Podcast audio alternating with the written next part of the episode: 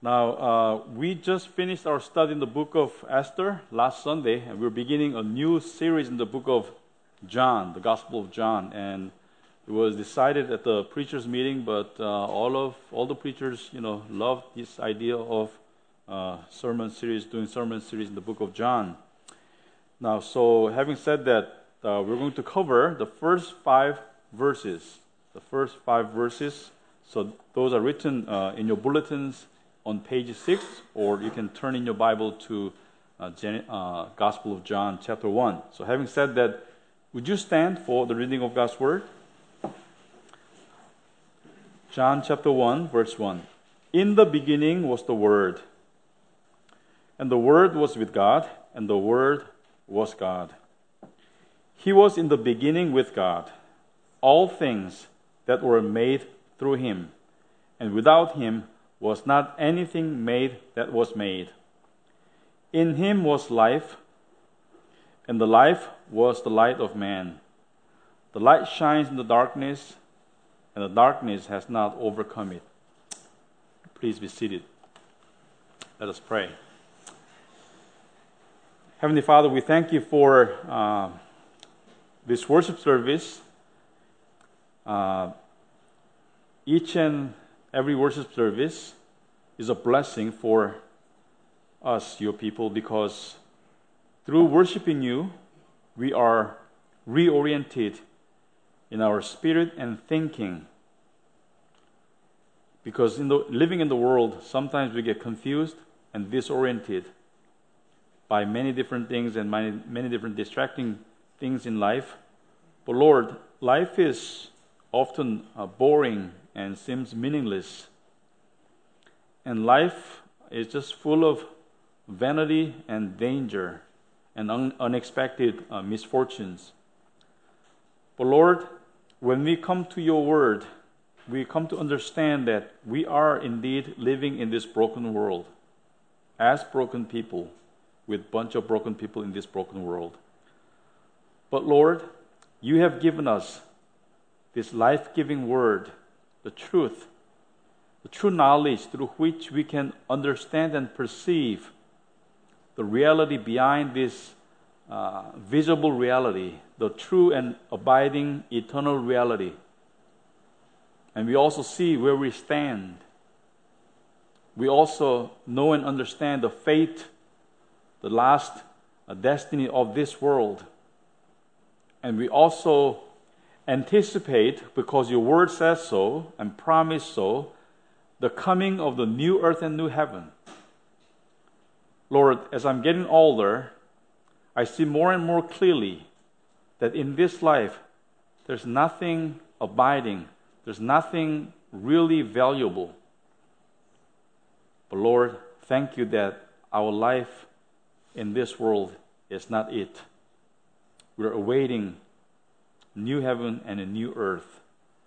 Lord, thank you for this word through which we come to have an encounter with you and your true knowledge and true um, uh, wisdom, and through which we can see uh, beyond uh, what we see with our physical eyes. So, as we go through this book of the Gospel of John, please, please help us to humble ourselves before your word that even though we know many things, there are many things yet to be known.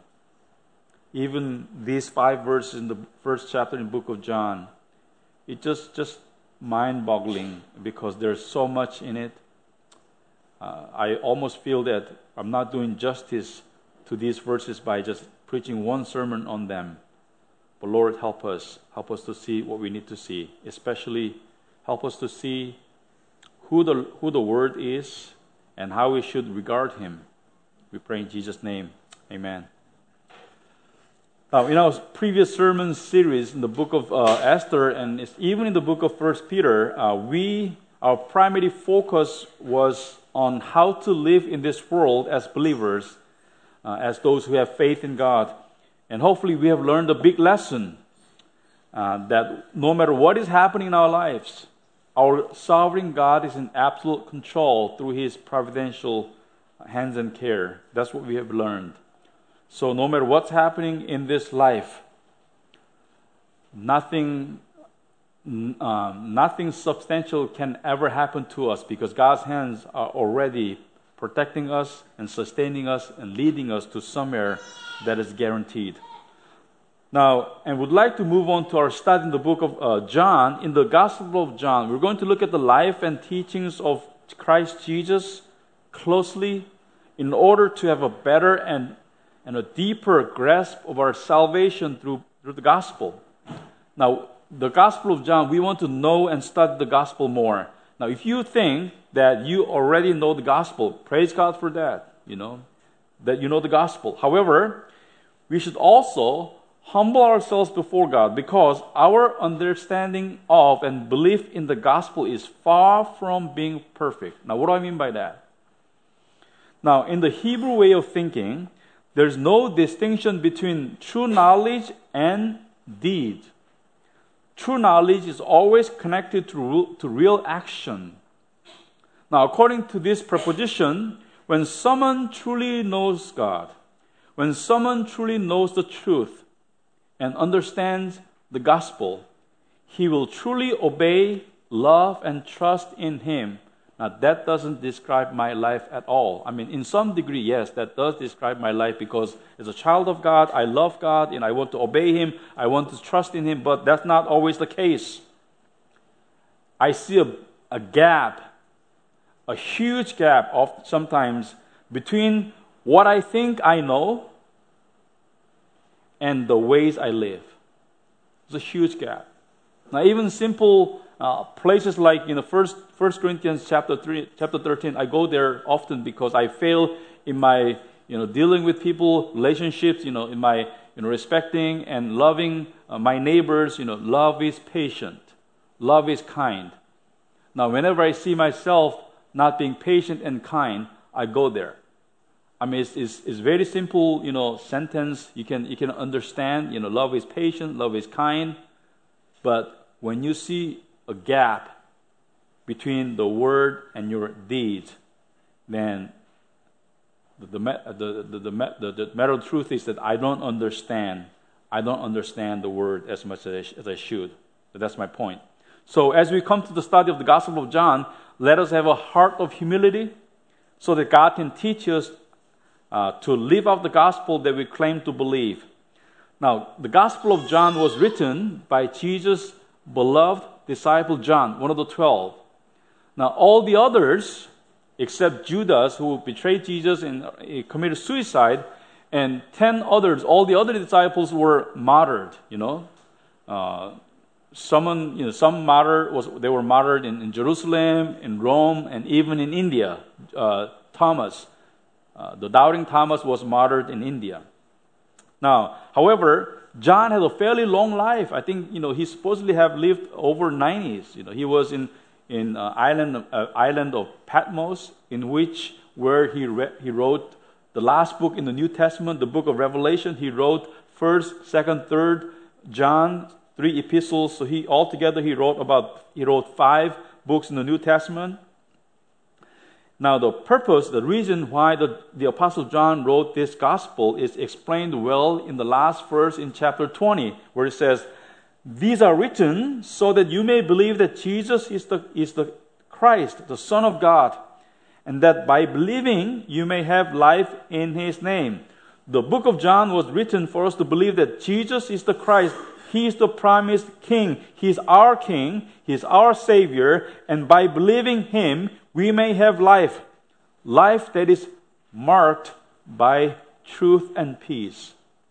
Now, you, if you're a believer, you know, that your eternal life is secured in heaven for you in Christ. That's what we believe. We're saved by, by the gospel. We're saved for heaven by Christ Jesus. At the same time, Christ also talks about life abundant. Life that is marked by joy and peace. We want it so badly. Now, how can we, how can we have that? You know, God does not want us to give us miserable life, miserable life, even though He allows us to go through sufferings. But His intent is not for us to have miserable, miserable life. He wants us to be really happy. That happiness, true happiness, comes through believing in Christ Jesus. So, having that in your mind, let us begin our study in the first five verses. Now, in verse 1, it says, In the beginning was the Word, and the Word was with God, and the Word was God. Now, I often say this, you know, when it comes to knowing God, there are three different dimensions. First is logical and rational dimension.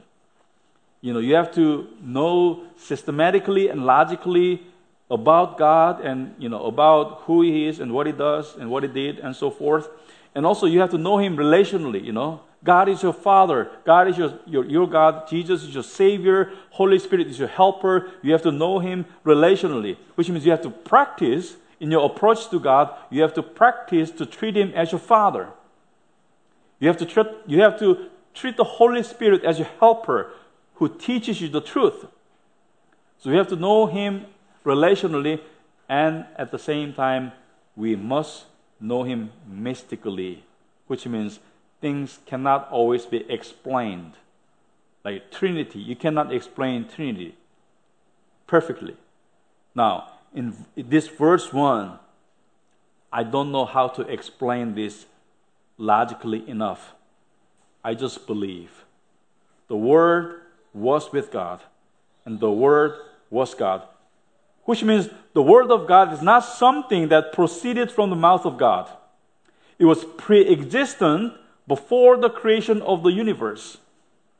Now, the phrase in the beginning in verse 1 refers to verse 1 in, the, in chapter 1 in the book of Genesis, right? Genesis chapter 1, it says, In the beginning, God created the heavens and the earth through the Word.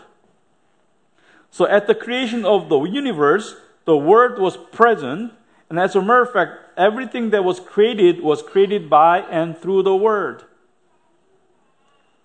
That's what verse 3 talks about. All things were made through him, talking about the word, third person singular, him, and without him was not anything made that was made, which means the galaxies, as far as you can see, planets, stars, animals, plants, mountains, lakes, small insects, and all that exists are created through the power and the wisdom of the Word, it means that you and I have our birth through the Word.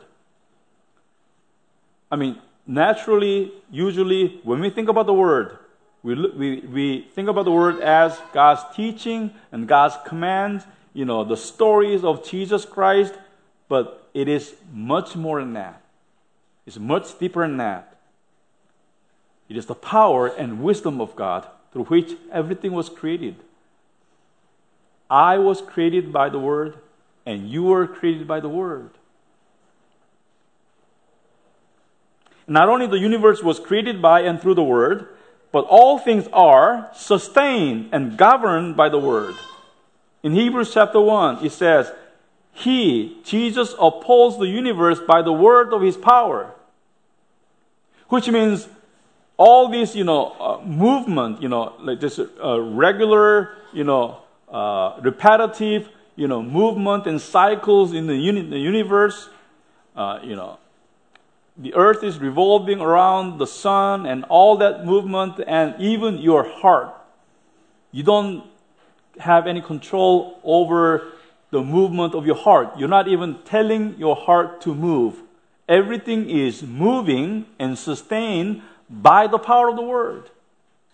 So God, if God removes the word, we're all going to die.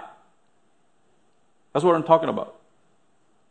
If God removes the word, the universe will go chaos. So, for the identity of the word, let us go back to, go back to verse 1 again. In the beginning was the word. The first of all, the word was word existed at the beginning of the creation and consequently from eternity. And the Word was with God, just as the Holy Spirit was with God, and the Word was God. Therefore, the Word is not just some revelations or commands from God, it is God Himself. The Word is not something that God created or used for the creation of the universe, it is an attribute of God. That's what I'm talking about. The Word is an attribute of God. You know, you say, when we say God is love, God is wisdom, God is holiness, we're talking about His attributes. Have you thought about that language might be an attribute of God too? Because we are created in God's image, which means that doesn't mean that God, God looks like us. You know, He created us in His image, so we long for love. We long for justice. We can communicate with God you know, logically and you know, psychologically and, and exchanging thoughts. We have, the, we have the ability to appreciate the beauty and music, you know, and so forth. At the same time, if the Word is an attribute of God, we have been given the ability to accumulate knowledge and also think logically.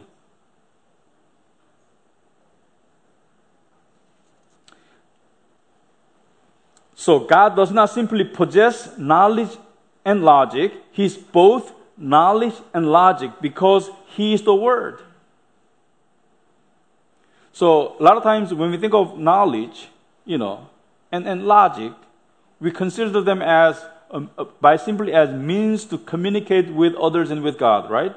But what the, what the Word of God says is that those are His attribute.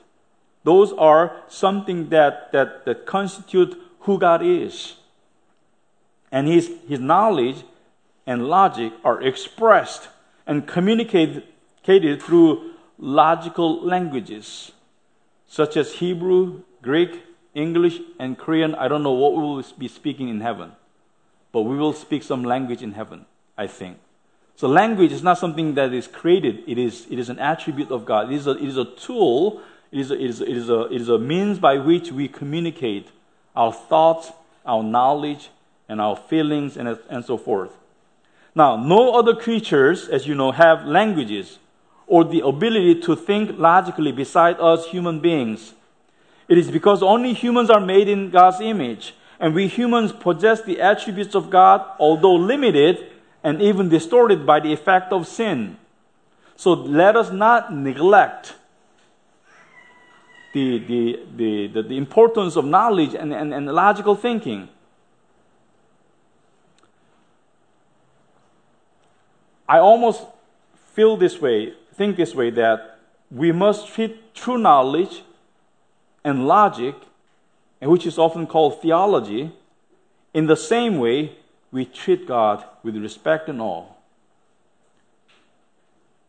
There are, there are people in the world today who say that they don't care much about biblical knowledge and biblical logic, which is theology. They just want to focus on their subjective experience and feelings. You know, I just want to feel God. I just want to have experience with Him. I'm not, I'm not so much interested in, in, in logic, in theology, in, in knowledge. Well, they better pay a close attention to what, what the Word of God says in Hosea, Hosea chapter 4. It says, my people are, my people are destroyed for lack of knowledge. Because you have rejected knowledge, I reject you. Because by rejecting God's knowledge, we're actually rejecting God.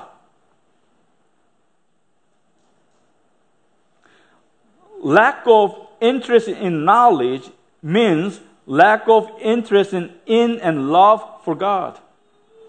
If you don't love the Word, you do not love, love God. Someone say, Well, I don't read the Bible as much, but I love Him. You don't love God when you don't love His Word because the Word is God. It also means to us this. Now, how can we know that if someone or me, if I truly love God or not? How can I know? Objectively.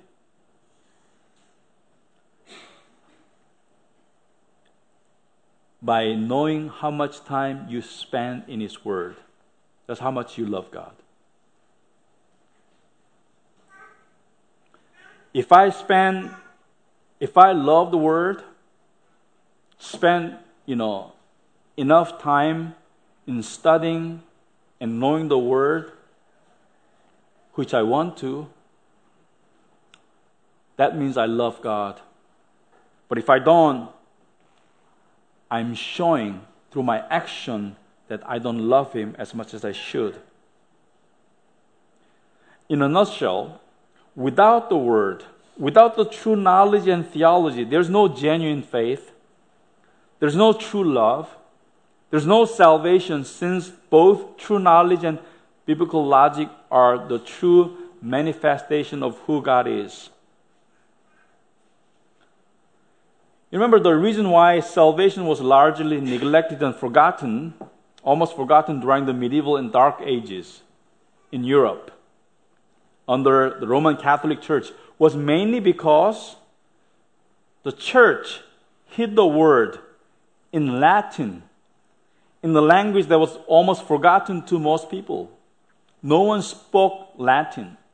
It was like a scholastic language but the word of God was, was preserved only in Latin, and then translo- translation of that deserved commu- excommunication and execution, burning at the stake. You know, uh, during the medieval age, church had everything. Church had wealth. You know, even uh, the you know Pope. You know, and then the Roman Catholic Church they established their own bank in the 15th century.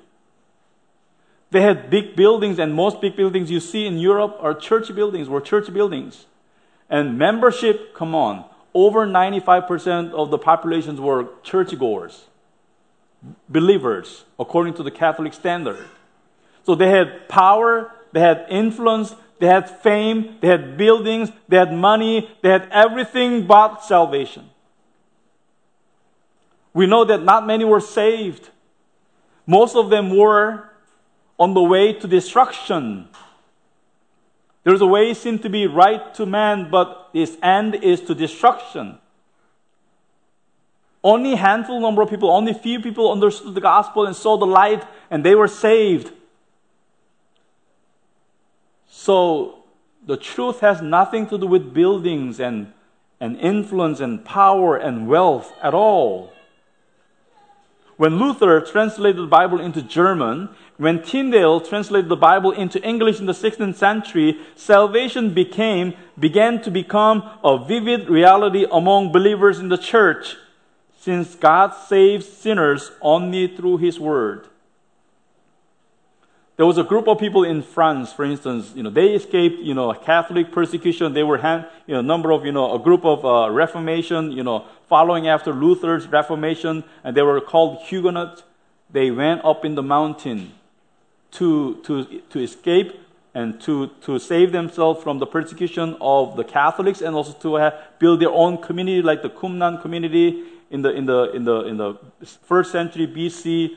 So they, they formed their own community and focused on faith and some of them did not even have any contact, many of them, with the, the world outside and they stayed there for a couple of hundred years. And they came down the mountain long time later, and some of them went to England and had a, you know, met with uh, uh, John Wesley. You know what they say? After spending a couple of years in the mountain, you know, they had, they, they were the reformed, you know, they were the follow, they were the followers of the gospel, you know, they were called the gospeler, you know, uh, by the society, and they wanted to form their own community. And when they came down, after having lived in the, up in the mountain for a couple of hundred years, and what they have become, they have become like demon possessed people, many of them. Talking about their visions and dreams and, you know, uh, this crazy stuff, and, and, and, and they, were, they, were, they were so perplexed. You know, they started as, you know, the followers of the gospel, and what have, what what happened to them? What went wrong after generation after generation in, in a couple of hundred years? The problem was that they did not take the Bible to the mountain. They had faith. The first generation had the faith in, in, in, in supposedly reformed faith in, in the gospel, but they forgot to take the Bible. They didn't, maybe they didn't have time, they didn't have the Bible available, but they went up in the mountain just having faith without the word and the outcome was horrific. Just as creation was through the Word, redemption is also through the Word. Outside of the Word, nothing, no redemption happens outside the Word. So let's read verses 4 and 5. In him was life, and the life was the light of man. The light shines in the darkness, and the darkness has not overcome it. Now, I love the ESV Bible, but I have problem with verse 5. Because in ESV, in the ESV it says, the light shines in the darkness. In verse 4, in him means in the word was life, and the life was the light of man. Now, who is this? What is the, the identity of the light? See, he's talking about in him, in the word was life. And the life was the light of man. Now, if you go to uh, John chapter 1, verse 9, it is talking about clearly, it talks about Christ.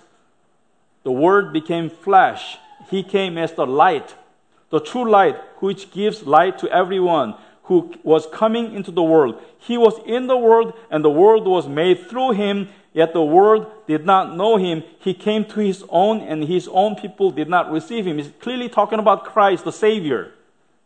Now, when you, when you, when you know that the life, the light refers to Christ Jesus, verse 5 should be translated in this way. I, I prefer NASB and NIV, in which it says, The light shines in the darkness, and the darkness did not comprehend it. Or, the darkness has not understood it.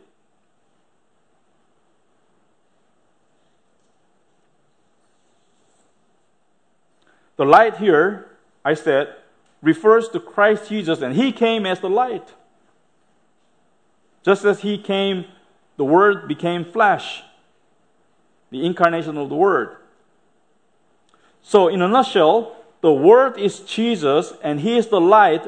Therefore, the Word is the light and Jesus is God since the Word is God. All are connected.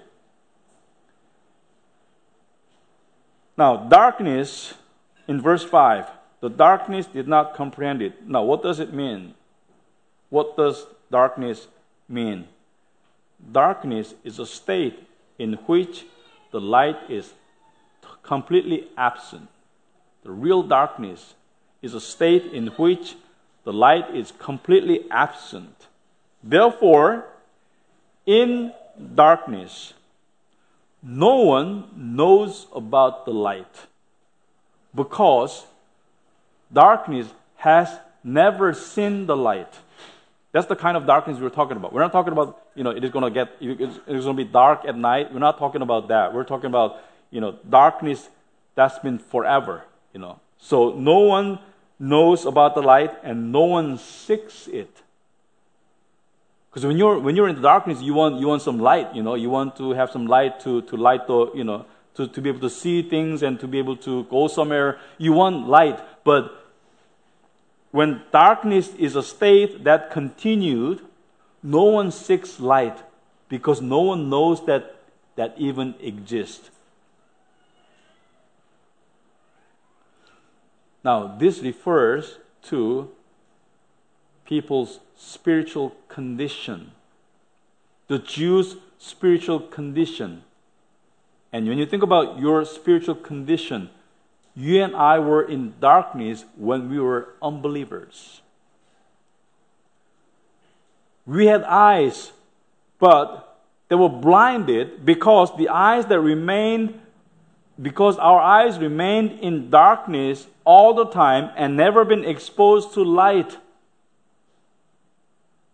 Now imagine that when, when there's a child born, you know, from day one, from the, from the moment of the birth, you put the child, I mean, this sounds very, uh, uh, uh, um, 잔인해? 잔인해? Huh? Very cruel. Yeah. Thank you. I mean, very easy word, but sometimes, you know, it happens, you know. But anyways, it, it's, I mean, if you put this child in complete darkness for 50 years, you feed the child with you know, water and food, but 50 years in darkness, and all of a sudden it is he's, he's released from darkness. And, and do you think this person will be able to see? I don't think so. The eyes that never had anything visible for 50 years but remained in darkness for 50 years will lose the ability to see anything. And even if it is exposed to light, it'll go blind because if you look at the light, the sunlight for three seconds, you know, I, I, I don't know I can do this. I, I, I, can't do this, but if you just keep your eyes open as wide as possible and, and just look at the light, sunlight for three seconds and try to look things, you know, elsewhere, you can't see anything. That's the kind of darkness we're talking about. We were in darkness. So even though the light shines, the blind cannot perceive or understand. It is only when God opens our eyes can we see the light. The Jews couldn't, couldn't see the light. The Jews could not perceive Jesus, who he was. The Jews could not perceive him as the true word.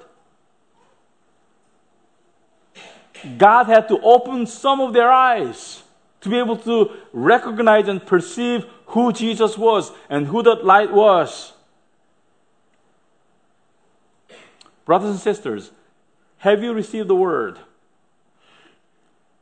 One of the, one of the, one of the clear evidences for our, for our salvation is this. If you understand the word, that, that means you're saved. If you understand the word with your, with your head and with your, with your heart, it's a clear evidence that you're saved because unsaved soul cannot understand the word.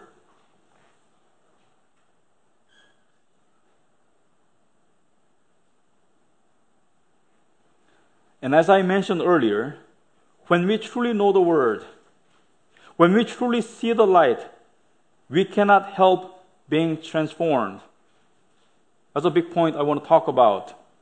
Now, do I know the word? Do I understand the word? I mean, I do to a certain extent, but do I know the word? You know, Psalm 119, I, am just paraphrasing it, it, it talks about how, how exceedingly, exceedingly broad the word of God is.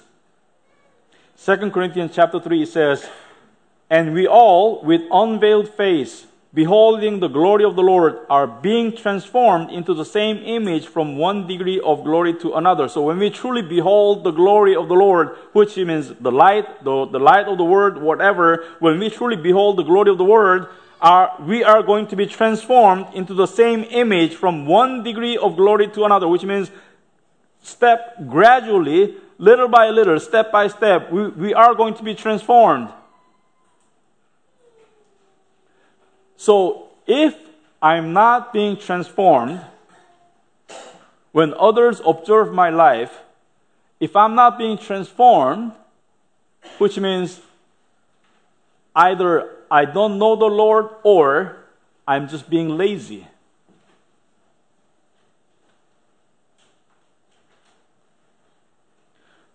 The only reason why we're not being transformed as much as we should or could is because our heart is not captured by the word. Or we're failing to perceive Jesus, the glorious light. Now, let, let me be more specific here. Because, you know, uh, you, do, you do physical checkup, you know, every once in a while. If you, if you work at the company, you know, they you know, have you go for physical checkup every, you know, every year or every two years. That's the deal. That's the kind of deal in Korea.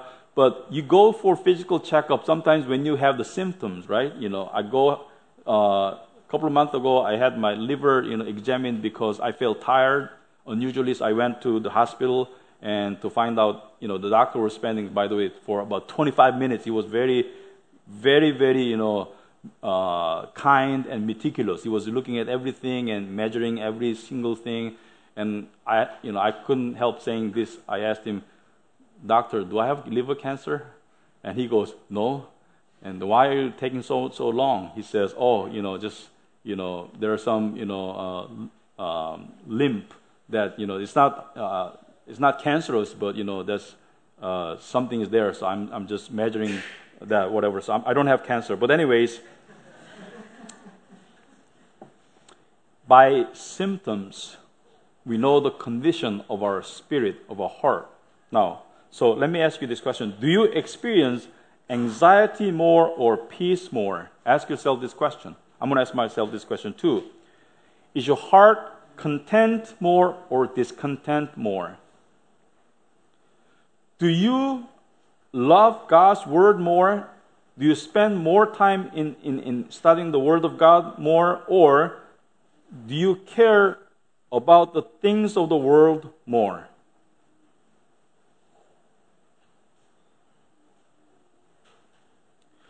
Do you worry more or rejoice more? These are the questions that we can ask ourselves to diagnose, diagnose the condition of our spirit, of our heart. If you're struggling with the absence of shalom in your life, do something about it. I, I know that many Christians, many people in the church, you know, uh, even Dr. Lloyd Jones talked about this miserable Christians. I know many Christians are miserable. And I, I become miserable too, to be honest. And the problem is that being miserable is one thing, but doing nothing about it is totally another. So sit there and then be depressed, be miserable, and do nothing about it except watching Netflix and you know surfing on the internet. It's not going to help you. Now, what can we do? Rekindle your desire for the Word. That's the only cure. Because the Word of God is a life giving Word. Outside the Word, you will not have, you will not find true shalom. We should read and study the Word with our heart, not only just with our head or mind, but with our heart and prayer. Prayer is, is, is uh, the word studying of the Word of God should go with prayer. Because prayer, one of the functions that prayer does is to prayer engage our heart in the study of the Word. Now, I remember I wasn't preparing for this sermon series because a couple of months ago, I spent the whole half day on verse 1 because it was so fascinating. In the beginning was the Word, and the Word was with God, and the Word was God. So fascinating if you just meditate upon this truth. Now, pray that your heart will see the light through the Word. And try to read and understand the Word, not just with your brain, but with your heart as well. And don't just be intellectual, be affectionate as well. That's what I'm talking about. We have to give our hearts to God. That's why Jesus says, you know, the first commandment Jesus gave, God doesn't want us our mind. God doesn't want our mind. He wants our heart as well. He, he, said, he says, You shall love the Lord your God with all your heart, and with all your soul, and with all your mind. He wants our whole being involved in the study and love for His Word. That's why we pray. Reformed people are often ridiculed by others that we are people with a big head and a small heart. You know, you heard of that? Big head with a small heart. And I say, let us continue to have, a, have the big head. Nothing wrong with that. You know? Don't be, a, don't be a man with small head and big heart. That's, that's a problem too. Let us continue to have a big head. However, let us also strive to have a big heart. Big head and big heart.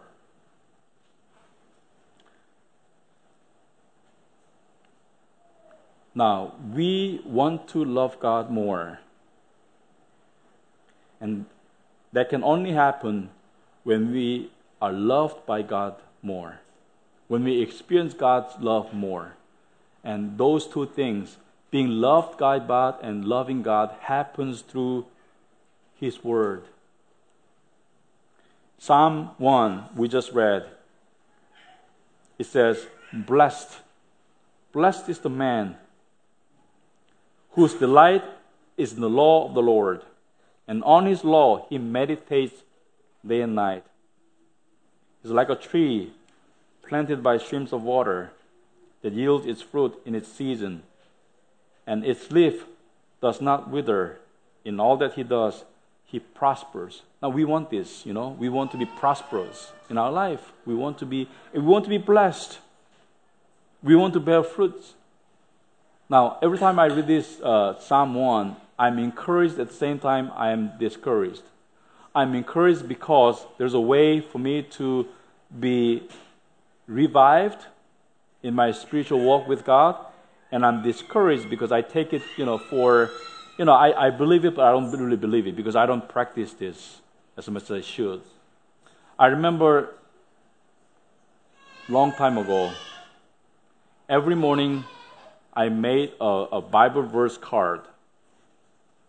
And in my driving, I put it on my wheel. I try to memorize it. I go to work and put it out and take it out every once in a while, memorize it. And at the end of the day, I was happy that I memorized it. And most of the Bible verses that I'm quoting these days are the, the memorization that I did long time ago. Now, to my shame, I say this because Lord, help us to rekindle that love for His Word, for you and for me. That's my prayer. Let us pray. Heavenly Father, we thank you for your love, mercy, and grace through your word. Lord, my sermon title was Do you love the do you love the word? Lord, help us to love you by loving your word. Because when we love you, we are loved. When we love you, we are strengthened. When we love you, we are happy. And when we love you, we have shalom. When we truly understand that all you want to give us is good thing, shalom. Help us to trust you and study and practice and teach your word to others. Like Ezra says in, in the book of Ezra, chapter 7. Help us to study your word and practice it and be able to teach it Lord, thank you for your word. We pray in Jesus' name.